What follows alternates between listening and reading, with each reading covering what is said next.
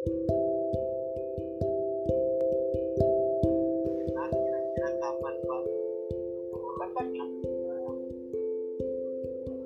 Ibu yang kekasih di dalam Tuhan, kita mau belajar dari uh, Mazmur 103 ayat 1 sampai dengan ayat 5. Saya membacakan firman Tuhan ini Mazmur 103 ayat 1 sampai dengan ayat 5.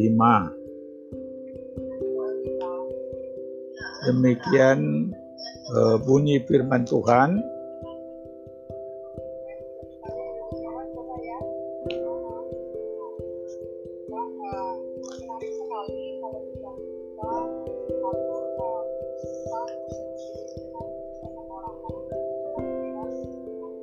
Pujilah Tuhan hai jiwaku dari Daud. Pujilah Tuhan hai jiwaku, pujilah namanya yang kudus, hai segenap batinku. Pujilah Tuhan hai jiwaku dan janganlah lupakan segala kebaikannya. Dia yang mengampuni segala kesalahanmu, yang menyembuhkan segala penyakitmu. Dia yang menebus hidupmu dari lubang kubur, yang memahkotai engkau dengan kasih setia dan rahmat. Dia yang memuaskan hasratmu dengan kebaikan, sehingga masa mudamu menjadi baru seperti pada burung Raja Wali. Raja Daud menuliskan firman Tuhan ini memerintahkan jiwanya, pujilah Tuhan hai jiwaku. Mungkin Raja Daud terlalu sibuk sebagai raja banyak hal yang harus diurusnya. Eh, mungkin lupa memuji Tuhan. Maka dia memerintahkan jiwanya untuk memuji Tuhan. Pujilah Tuhan hai jiwaku Pujilah namanya yang kudus, hai segenap batinku. Pujilah Tuhan hai jiwaku dan janganlah lupakan segala kebaikannya.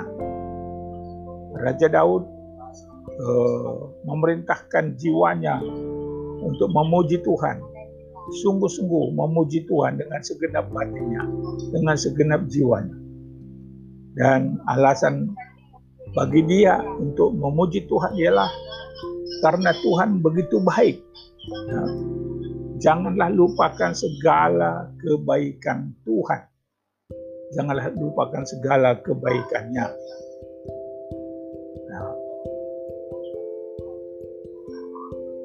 Di sini Raja Daud menyebutkan lima kebaikan Tuhan yang besar-besar.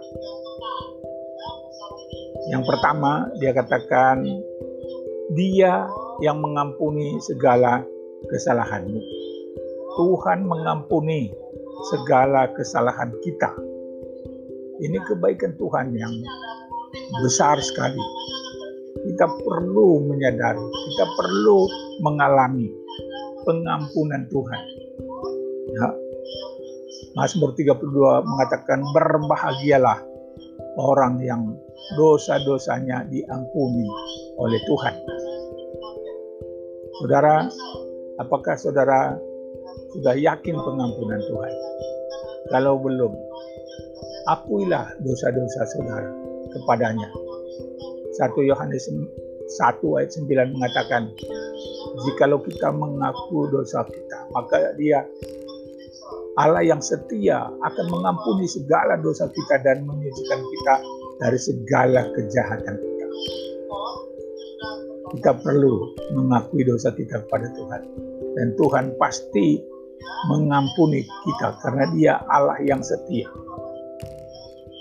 Yang kedua, kebaikan Tuhan di sini, Dia yang menyembuhkan segala penyakitmu. Tuhan menyembuhkan segala penyakit kita. Saya pribadi mengalami tujuh kali kena serangan jantung 20 tahun yang lalu tapi Tuhan menyembuhkan penyakit saya.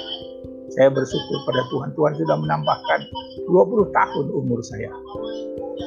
Saya rindu Tuhan berikanlah saya umur sampai 80 tahun gitu ya. Ya. Tergantung Tuhan.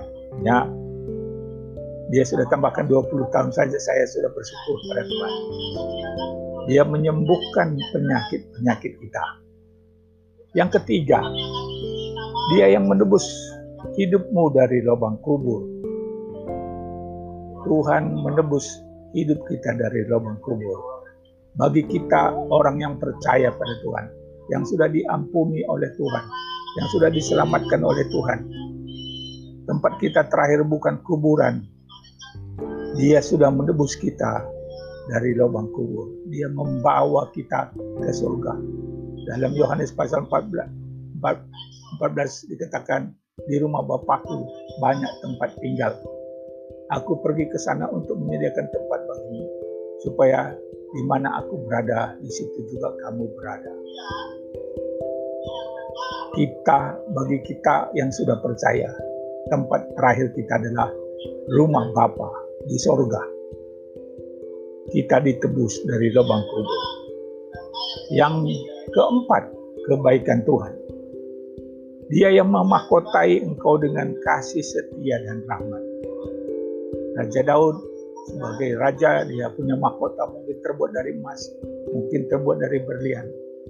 Tapi Raja Daud menyadari bahwa mahkota kasih setia dan rahmat Tuhan itu cukup bagi dia. Itu lebih penting bagi dia. Tuhan memahkotai kita dengan kasih setia dan rahmatnya. Itu cukup bagi kita. Itu lebih penting bagi kita daripada mahkota-mahkota lain. Yang kelima, yang terakhir, dia yang memuaskan hasratmu dengan kebaikan, sehingga masa mudamu menjadi baru seperti pada burung rajawan.